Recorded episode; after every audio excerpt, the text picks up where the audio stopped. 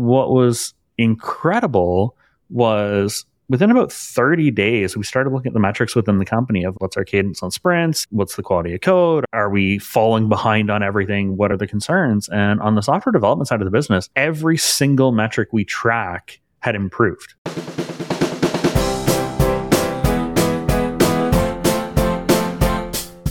You're listening to Oh Shit, I'm the Boss Now with your host, Jackie Koch, the podcast with all the tips and tools to help you succeed when all of a sudden you have the realization that you're the one in charge.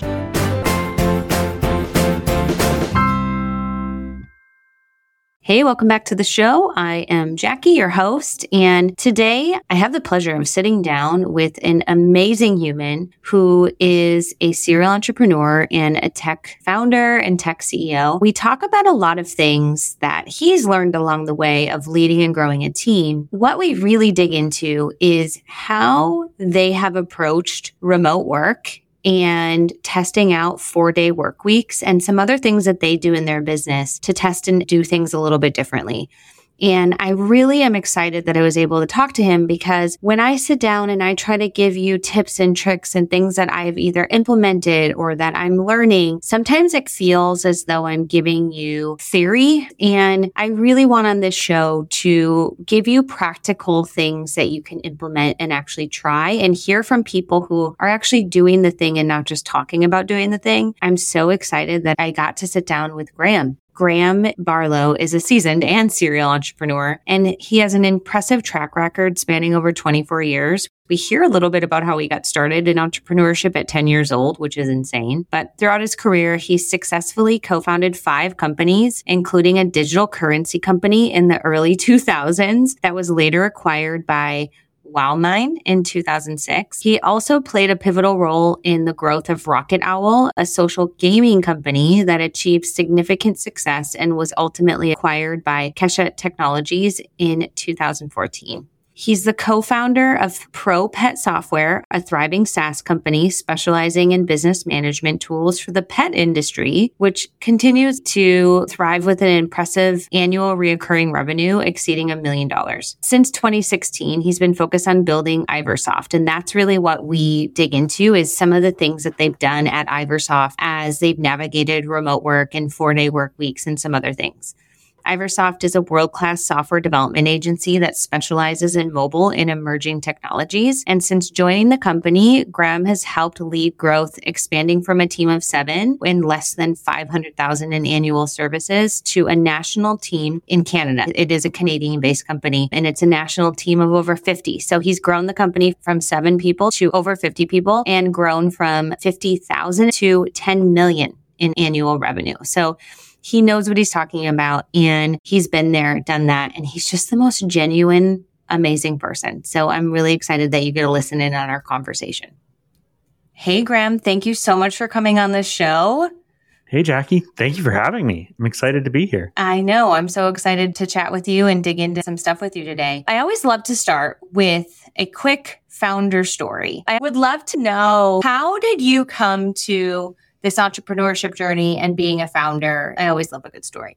It's been a lifelong accidental journey stumbling between things. So I got started into the tech world primarily as a method to justify gaming addiction when I was very young and ended up accidentally building a small company around selling currency from online games like Diablo 1, Diablo 2, Neopets, and World of Warcraft as a way to justify playing way more games than I should. And did that before I knew what the word entrepreneurship was, did that before I knew what startups were, and ended up actually building a pretty decent company out of it. We ended up selling that business online back in 2006 after doing it for about six years. And then I tried to go be a responsible adult and go to university.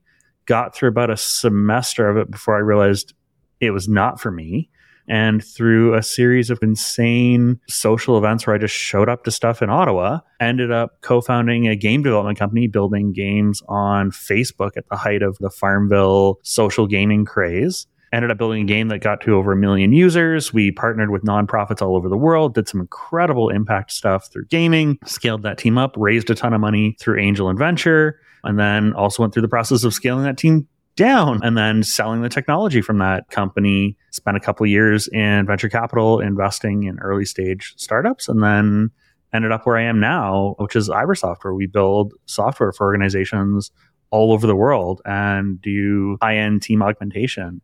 And I joined Iversoft when we were a team of seven, almost eight years ago. And we're over 50 now. We're coast to coast across Canada and have gone through some pretty amazing journeys in terms of transition to remote. We've done four day work week, compressed work week. We've done two acquisitions during that time. It's been a ride, but I love it. And then sprinkled all through that, I've been uh, co-founder in a number of other companies, advisor in a bunch, investor in a bunch, and just having fun. That's amazing. So that's my world. Okay, so many questions here. How old were you when you started to build your first team? Unofficially doing it, I was 10. You did pay them at 10, did you? So we did pay each other out of the funds that we were doing in the first company. We sold it when I was 16, but it was a collective of people doing stuff on the internet together and then divvying out PayPal funds. How did you handle disagreements when you were 10? I'm going to say with extreme maturity and responsibility, looking back by just force majority rules. so that being said, around the same time, I was also involved in this youth council at the city I was involved in to try and organize better events in town. So I've always been in a leadership role where a lot of my strength is finding the right people to be at the table to have the conversation and help move things forward. The first time I found myself formally, functionally responsible for payroll and hiring and all of that, I was 21. We had just raised 600,000 in angel funding and we're launching the game development company called Rocket Owl. And that was terrifying. I think the learning curve there was a vertical cliff that I credit a lot of the mentors and support I had around me at the time for helping explain all the things that I had no idea what I was getting into. Yeah. When you look back to that time, what were some of the biggest oh shit moments for you? Oh shit, I got to do this. Can you think of any that really stand out? For me, the biggest one that is cemented in my brain is I'd always been very confident on the sales side, the presentation side, the strategy of where we wanted to go with the business. When we closed the funding and ended up in an office and we had space, and I just remember this pile of computers that were getting set up and sitting down and be like, fuck, now we need to hire people and make this happen. And we need all the skill sets that fill in all the boxes that do this. And I've never written a job description before literally starting at step one. Fortunately, we had a good co founding team. I think I was the youngest co founder in our group by 15 years. The rest of the team had all been through that journey, but there was a pretty intense moment of the amount of stuff I don't know has never felt more prominent than in that moment of where does one go to hire developers? Where do you find artists? What kind of artists do I need? That was overwhelming and terrifying. I can imagine. Did you jump to portraying like you knew what you were doing, or were you very honest with people and authentic with people? Me today tries to lean very heavily into the authentic, honest, open side of things. Yeah. 21 year old me tended to default to a lot of confidence all the time. And I think that was one of the best things I learned when things a couple years later didn't go the way I wanted them to was a little bit more humility and a little bit more grace probably would have served me a lot better than just confidently running through every door I encountered. There's benefits to that too. It probably served you so well in so many ways. You don't want to stifle that entirely. Some balance there I think is important. There's something to be said for the you're naive, anything's possible, anything can be done, just go. I love that kind of energy and enthusiasm. I also think when you're dealing with people and you're scaling up systems, an element of recognizing where you probably do need to learn more or where you need to slow down, take a step back, and educate yourself is huge. Yeah. 100%. I could have a whole episode just asking questions about what it was like running a business at 21. What I really want to talk to you about today is a couple things because you are somebody who's really embracing really the way that work is changing as it relates to remote work and the four day work week. It's so interesting. So I obviously do HR consulting and recruiting. And so I'm talking to a lot of founders and businesses today. I pay attention to everything that gets posted on LinkedIn about all of the stuff. And I feel like in this world, there is this huge fight of office work and remote work. And it almost feels like US politics, right? So divisive It is divisive. And I don't actually think there is one winner. What I do think is we're three years, I'll say post pandemic, and so many companies were forced to go remote without any intention or thought. And they did that. And they still haven't put any intention or thought into it. And now it's starting to show. So they just run back to old habits without actually thinking about it. And instead, what I think is needed is some intention behind how you want your team to work together. And what I really love about what I've heard you speak about specifically on my friend Jackie Services show is you decided to test it and try it and do it ahead of time before you were forced. I want to talk about that and I'm really excited to talk into it. But before we do that, you shared a little bit about how many employees you had at the time in which you went remote, how you guys worked together, what type of business you were, how much quote unquote creativity does the team need to do stuff? I'm so curious about what that setup was like before you went working predominantly remote. Yeah, I love it. So let me paint a picture of what Iversoft was pre pandemic because we look back on it a little bit now. And even looking at some of the documents we had, we laugh a little bit at ourselves.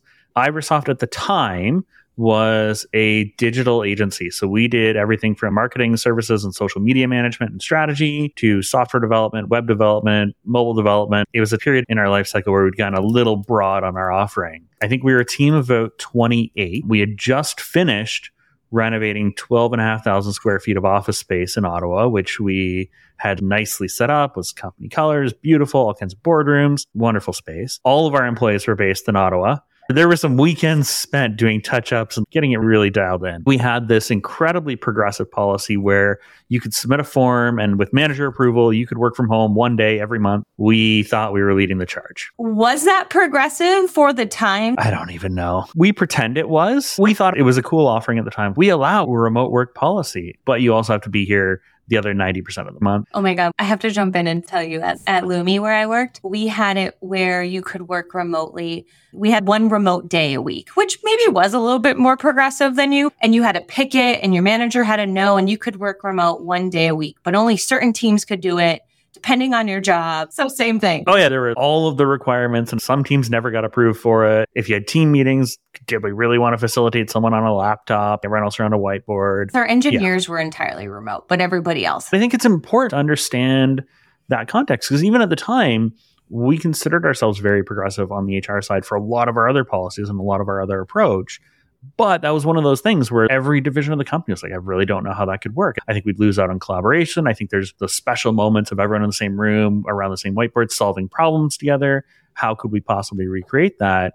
Which I look back on and laugh a little bit. 28 people. We started to see some of the news around the pandemic hitting. We acted a couple weeks before any lockdown was happening, but we started to see it and it was like, before this isn't our choice, what if we just try it now and see what breaks? To jump back, what kind of work we did. A lot of creative work, a lot of creative problem solving, a lot of stuff across teams. Very frequently having conditions where you want to have people being open brainstorm, open discussion, I don't even think we had video conferencing tools at the time set up. I know we had them as part of our Google Suite because we literally turned them on the next day and got rolling. But you weren't even using them? No, everyone's in the office. We dealt with primarily Canadian clients and voice calls if we needed. Otherwise, people came in the office. Did you have one of those owls where you could see everyone? We had the conference phone things in the center, but it had never really been a huge thing for us. What's interesting is, despite all of that, when we went remote, it took us less than a day, I think, to operationally get flipped over to remote work because we had all of the tools already in place. All of the codes handled in the cloud. Slack was already our main line of communication.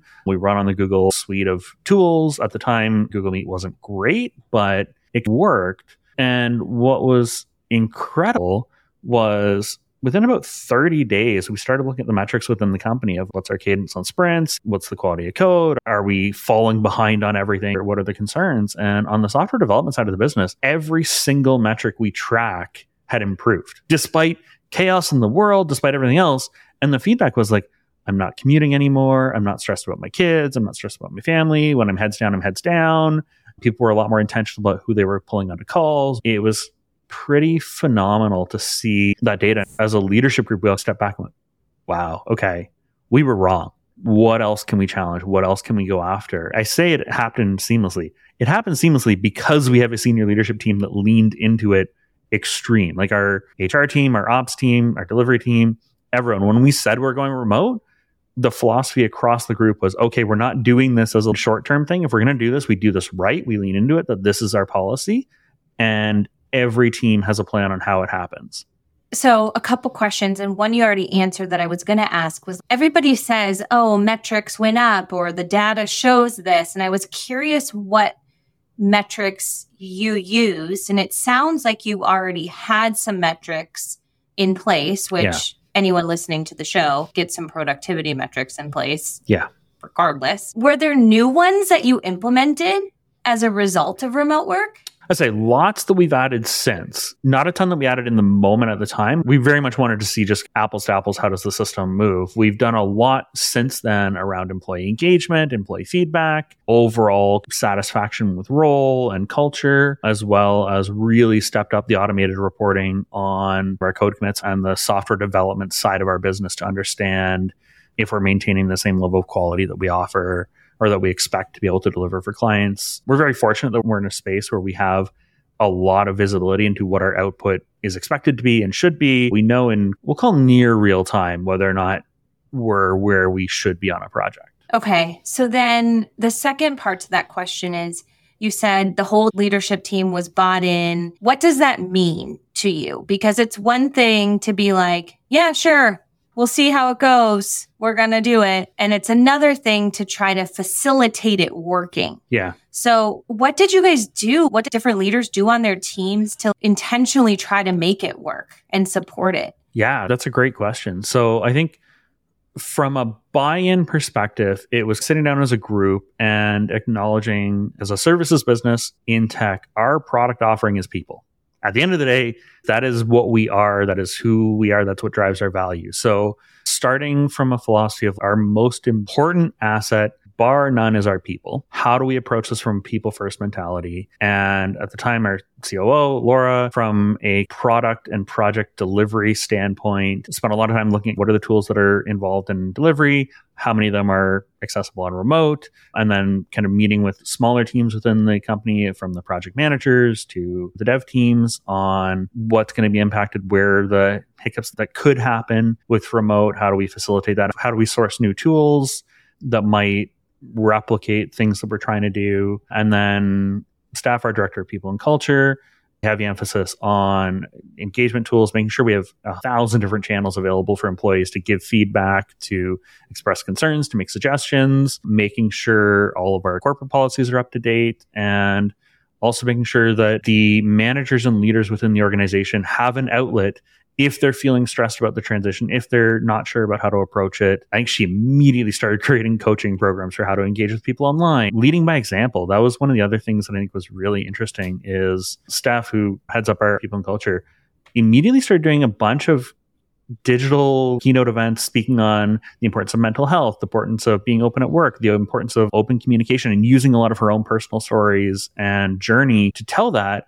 And we saw massive engagement from our team and employees because they saw one of the company leaders being vulnerable, being an advocate, speaking up.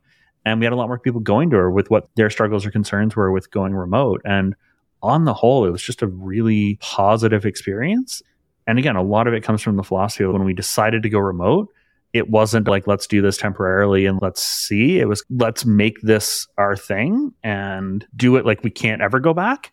And if we do end up going back, cool, we'll cross that bridge when we get there. But don't do this half step. I met so many companies and leaders at the time that were like, eh, we're going to do the remote thing temporarily. And it's always with that temporarily asterisk. So they never really invested in the right tools. They never really changed a lot of company policy. It was like this half step in. I was like, but that half step is literally people's lives. It's their day to day, how they're mm-hmm. operating. So as a corporate leadership group, you need to go all in on what people's environments are. If you have to change it in the future, that's fine, but their present needs to feel secure and you need to invest in it how you would have invested in traditional space. What I see happening a lot is a different version of that now. During that time, it was temporarily because of the pandemic. And now what I'm seeing a lot of is going remote because you can't make a hire where you want because the employees want to be remote. So, oh, we're all going to be in an office. Oh, but I've been searching for this marketing role for the last nine months and everybody I talk to wants to work remote. So, you know what? That person can be remote. And then all of a sudden it happens again on another team. And it's like some people are remote, some people are in an office and it just doesn't work because you haven't set up a way that everybody works together. And then there's just so much stuff that goes on. Do you talk to other founders that are in that boat at all? Do you see that happening? I, I've definitely talked to a lot that have done that. Every chance I get, I advocate against it. We've talked a lot about this going remote, going coast to coast in Canada for where our employees are has literally changed our business. It has fundamentally remapped the type and caliber of talent we have access to when we're not trying to recruit people that can commute to an office within a what one hour range of Ottawa. It's been world changing for a services business where our value prop is finding you the best possible talent to work on projects. And I think if you are inherently creating a divided culture where you have two tiers of employee, I don't know, ranking in the company and some have remote privileges and some don't, you're inherently not creating the right environment. So any any company mm-hmm. that is not at the prestige and caliber where you can pick anyone in the country and move them to you and their family, remote's going to give you more access to better talent in the knowledge based space. If you're doing physical delivery of stuff in a city, it's a different world, but of course. Yeah, it's a game changer. And there's different versions of remote too. This is also a hot topic online on LinkedIn. I'm sure you've seen it, but people calling a job remote, even though they have to be in a local area, which I have a lot of clients who do that. I understand some of the benefits to that. If you have a lot of events and things that are going on, it makes sense. So you can either have people working from home in a certain geographical location. People still really like that. Like there's plenty of employees who just want that. Then there's this world of like fully remote work where you can work anywhere. But there are implications to that here in the US. And I guess I'm not sure in Canada, but here in the US, it impacts to your business to hire somebody in states and different locations. Yep. And so I can see as a business owner, you making the decision not to hire somebody in a certain state because of the tax costs or something like that. You just have to do it intentionally. But I'm curious if, if you've run into that situation at all in Canada. Yeah, it's why we've, for better or worse, made the distinction so far that we only hire those that are legally eligible to work in Canada because that requires a whole bunch of other things to have already been checked off. And we don't have restrictions on where you are physically working from so long as you maintain that legally able to work in Canada status. So we have lots of people that have taken advantage of being able to travel for a month or two and work from wherever in the world. That's fine. We haven't crossed the bridge yet of hiring people outside of the country because it does come with a myriad of legal and financial implications to make it happen. What we are seeing though, and I want to touch on a little bit, is that hub and spoke approach to concentrations of staff as things have opened up more. We have not seen a desire for people asking us to get an office and have somewhere they can go all the time.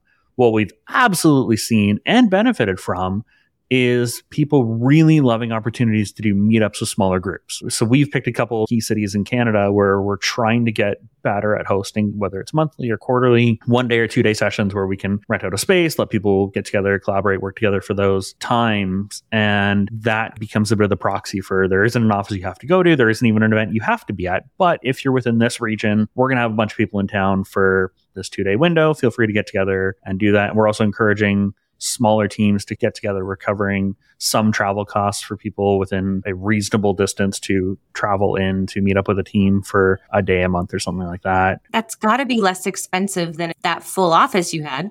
Yeah, so much less. We've taken a lot of the overhead that was rent for the office and reinvested it back into everyone gets cash every year to upgrade their home office in whatever way they want. They can buy more equipment or fancier things or put it towards really high end chair or honestly, whatever. We've been pretty open with that, and we're looking at ways to reinvest more of that cost back into remote culture. We have so many tools for online collaboration. We've hosted all kinds of really cool online events. One of the things that we're still trying to figure out the logistics of, and I think it is potentially a question of scale and size for us right now, but we had initially wanted to do an annual meetup. We'll fly everyone from the company in for a two, three day event over the weekend. When we started looking at the overall cost for what that would be and trying to host that in Canada, it's crazy. It was absolutely crazy. So what we ended up doing is we took the cost breakdown back to the staff and said, here's what that cost looks like. Do people truly want us to invest that there? Or would there be preference that we invest it in more frequent regional meetups and events like that? Overwhelming majority is if an event like that is going to be two to three hundred thousand dollars to make it happen,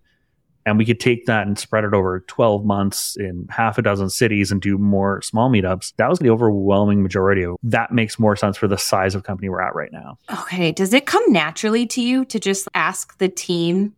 So many leaders I work with would never have thought, not that they'd care and not that they wouldn't want to share that information, but they never would have been like, hey, let's see what the team would rather do with this. Yeah, I love that question. That is culture in my opinion. I think a lot of people get very confused or misled on what they think culture is. And I think it's very easy to get wrapped up that company culture is shiny events, it's your swag, it's whatever. Ultimately, and especially in a virtual world, culture is the tone and communication that leadership sets and the standards you hold yourselves to, regardless of what your values say or your mission says or whatever. It's the day to day stuff. And what Iversoft has always prided ourselves on has been a culture of transparency. So we host a quarterly all hands where we go through the full financial breakdown for the company expenses, profitability, if we're not profitable, what revenues were, what the goals are. And part of that is including everyone in an opportunity to give feedback on where we're investing, what we're investing in, what the risks are,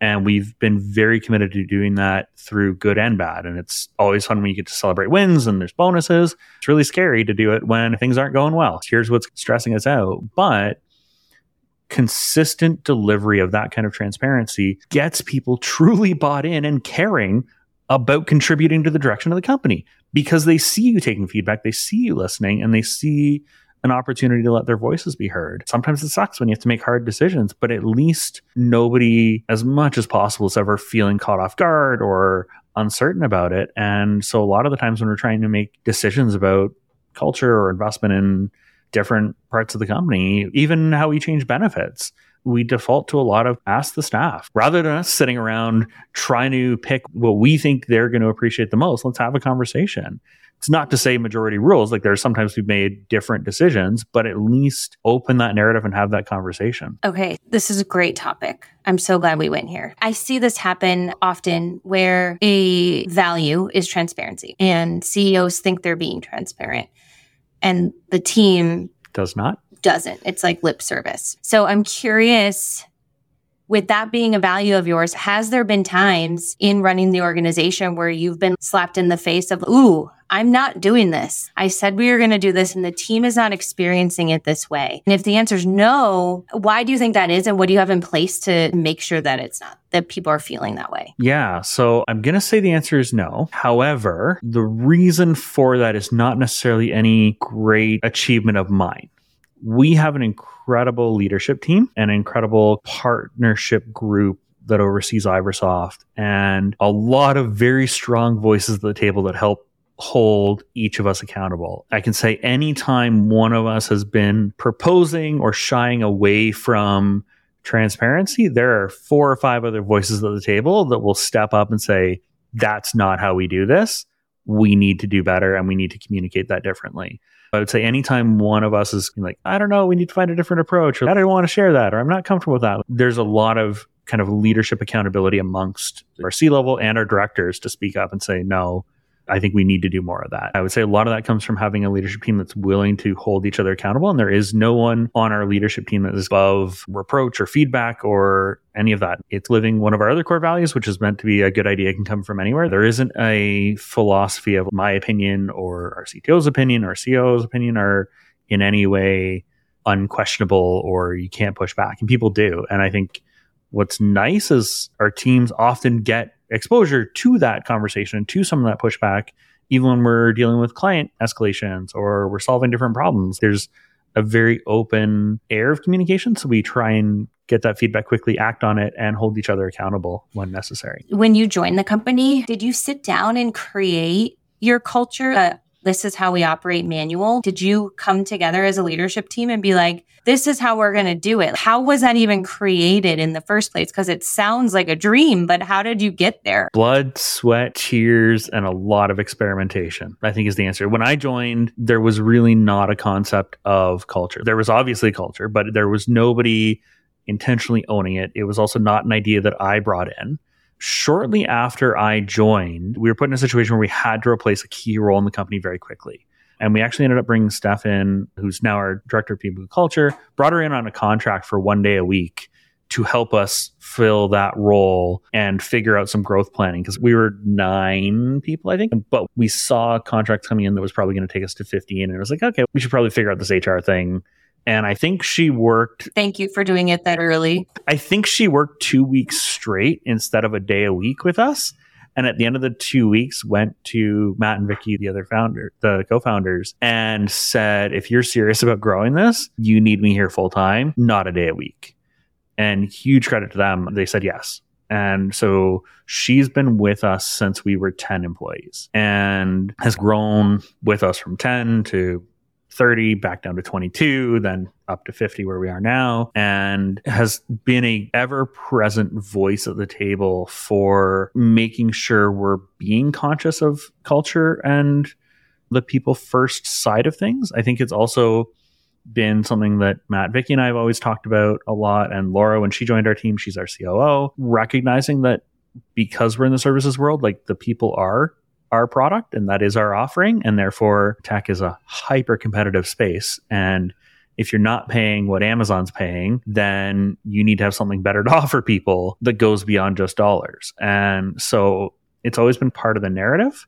One exercise that Steph led us through that I loved, but was also humbling, when we formalized our values, which I think was when we were 20, 25 people, we went through this exercise in our nice shiny office where we put all of the values that the leadership team felt was Iversoft on a whiteboard. And then we left for the rest of the day. And we left it with all of the staff to add stickies to each value of whether or not they thought it was real. Call us out if there were values there that were bullshit, if there were things that they felt should be changed. And we ended up eliminating two values. I don't remember which they were at the time. We ended up eliminating two of our values that had been corporate values because the overwhelming staff majority was like, this is great. We don't do this and we don't live this and we're not going to. So stop pretending. But we also modified a number of others to better reflect the reality and also got some good alignment. We like this. We don't think we're doing this, but here's how we could be and here's how we can be more accountable to it. That's an exercise we've tried to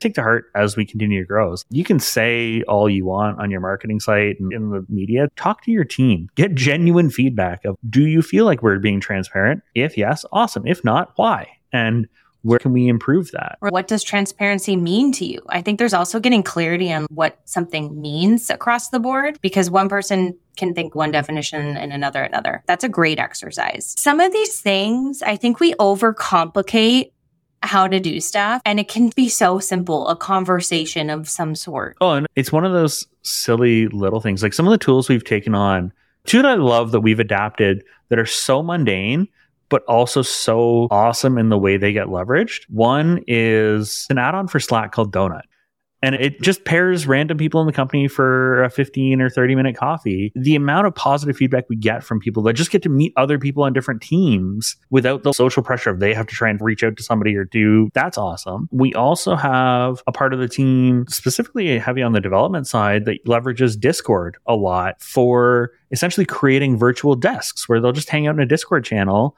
and if somebody wants to drop by and ask a couple questions or live work through something, they just drop in the channel and do it. And things like that, where you can look to other industries like online gaming, where people have figured out the tools to overcome phenomenally complex situations in real time. Lean into them. It's not like your corporate environment is reinventing the world. The online community has figured out online internet collaboration for decades at this point. You just have to pay attention to it and try stuff. Awesome. Totally. Which leads me to another topic I want to talk to you about is a four day work week. And I have been trying to implement that in my own work life. How's it going? I'm a C minus. Not bad. I'm not failing. That's not bad. You're passing. Okay, I probably am getting a D, to be honest. Still passing. My academic philosophy, that's still passing. You don't have to come back. That's true. I appreciate that. That's something that I really find fascinating. And I'm so loving learning more about it. I just find it to be a topic that's going to continue to be on my mind and on so many leaders' minds. And at some point, it may not be a choice. It might be something you have to do as well. Would love to know is your company fully a four day work week now? Yeah. So we are a compressed four day work week and have been for a couple years now. So what that means for us is the hours are still the same as a traditional five day work week. However, the corporate hours that we require people to be available for are between 10 a.m. and 3 p.m. Eastern, Monday to Thursday. Outside of that, we do not book company events, client events, meetings, whatever that require you you have the flexibility outside of those core hours to determine how and when you hit your 37 and a half hours for the week. And because Friday is not one of those days, we have a lot of people that will do four 10 hour days Monday to Thursday and are off Friday, Saturday, Sunday, because in a lot of cases in the development world, that's just the way you get into workflow and is better for you anyway. We were seeing that trend when we went remote to begin with, that a lot of people were working longer hours. And I think on one side of it is great. Now we're getting 55 hours out of people instead of 37. We looked at it more of like our whole business model is built around delivering a 40 hour work week. If we can do that in four days instead of five, clients are happy, staff are more rested, are a lot more happy and fulfilled. And especially in a remote world, we know so many of our staff have kids, they've got crazy family schedules, they've got all kinds of other things going on. And so being able to give that kind of flexibility has been massive in how we can attract and retain people. We have talked about the kind of reduced hours four day work week. We have not piloted yet. It continues to be on our radar, but our current business model doesn't support it very well because we're very time materials billing based. And so we haven't figured that out. But the four day compressed flex week, we had insane reactions from people when we first announced it. They're like, you're going to lose all your clients because you won't take meetings on Friday. I think there was like one or two slightly weird conversations where like, well, that's a problem. But what if I have to call you on a Friday? A, your account person will probably still take the call on the Friday. So that's okay. B, I'm telling you, we're going to give you better developers, better talent, and they're going to move faster because of this flexibility. And the compromises we're going to meet on Thursday instead. And pretty much since that initial conversation, we haven't had a single major element of pushback, which that's great. Has been phenomenal. That's such a testament to just try things. And I imagine you told the team, we're going to test this and see how it goes. And you're being transparent with them so that if you have to dial back and no longer offer it, you have the reasons behind it and you can have a conversation around it. I'm assuming is what you did our entire HR people ops team love to run experiments. They actively talk about it all the time. And so I think at this point, our broader team is very accustomed to the pitch from them of, hey, here's an idea. We're going to pilot it for 30, 60, 90 days. We're going to tell you the results. And if it goes well, we'll extend it. If it doesn't, we're going to roll it back. And I think we initially did a 60 day pilot of compressed work week to see how things went. And then ended up extending it indefinitely because again, metrics were higher, people were happier, overwhelming feedback from any staff with young families were just like, this has changed my life. Fundamentally, this has changed my life. And I'm never going anywhere. I love the concept of giving listeners, if you're listening to the show, you have permission to test things. Yeah. Please. And not go all in. Just test it. And if it doesn't work, dial it back. Don't be so afraid. Test in increments. If you guys would have just went to 32 hour work week, four days a week, that might not have worked and you might have had to dial it back. Yeah. Be conscious of what you're testing because dialing back is challenging. However, it's how you communicate it and all of that stuff. If you know that your path eventually would be to have a compressed four day work week, this is a good step towards getting there and setting up the processes and the workflows and all the stuff that needs to happen to then take it a step further. Yeah. And I think people just get so scared to even try it because they're like, what if it doesn't work? People overthink it. They get caught up in their own narrative of all the things that could go wrong with it. And I think there's such a lack of willingness to try things. But a lot of that comes back to the transparency thing too. Be open with your team. Here's what we're going to try. Here's the metrics we're looking for. Here's how long we're going to do it for assume it ends at the end of it. If we see things we're really happy with, we'll let you know if we're going to extend it. If we don't extend it, we'll let you know why.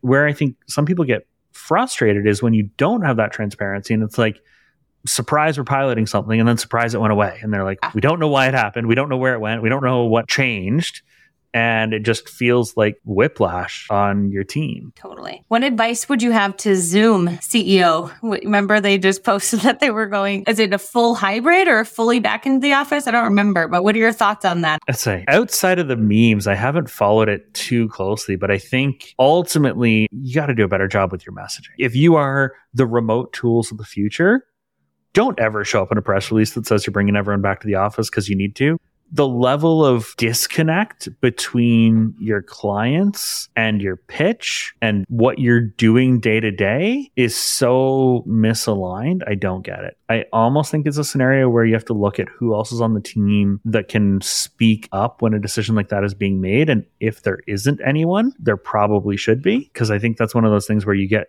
one person or two people that are like, this has to happen. It's a knee jerk fix to a perceived problem and nobody in the room is willing to say that's going to be a huge issue and it undermines everything we're trying to sell. It's clearer now to me than it was pre pandemic, but the entire pitch of Iversoft of hire an outside external development team to support you. If we can't also run our organization external and remote, it's not a great pitch to our clients. So there's a layer like if we're selling clients that we can provide really good augmented services remotely, we had better be a thought leader in that space to show we know how to do this better than anyone else and are leading the charge on that. So I'd say the same for Zoom. If you're going to be the global leader on remote tools, be the global leader on remote tools. Invest in figuring out how to make remote culture phenomenal. Yeah, totally. So many things there. Well, Graeme, you seem like an amazing CEO to work for. I think that anyone listening, I guess if there's Canadian listeners and folks in the tech world looking for a job, send them their way. I'm so grateful that you came on the show and shared some of your wisdom. We'll drop things in the show notes, but are you on social medias giving leadership advice? Where can people find you? I am on all the social medias at Graeme Barlow on all the platforms. I also have a site at graemebarlow.com. You can also find me at iversoft.ca. Um, happy to connect with anyone, happy to chat through any of this. And if you're looking for a technology partner to help build stuff, would love to have a conversation. Awesome. Well, thanks so much. Thank you so much for having me. This was awesome. If you're not driving, stop and take a moment to share this episode with someone who you thought about while listening. Share it with your team to show them you're committed to their growth. Share it with a fellow business owner in your network who you know will be moved by the message. Heck, share it with your mother, your brother, your sister, or your cousin. Your support in growing the show means the world to me.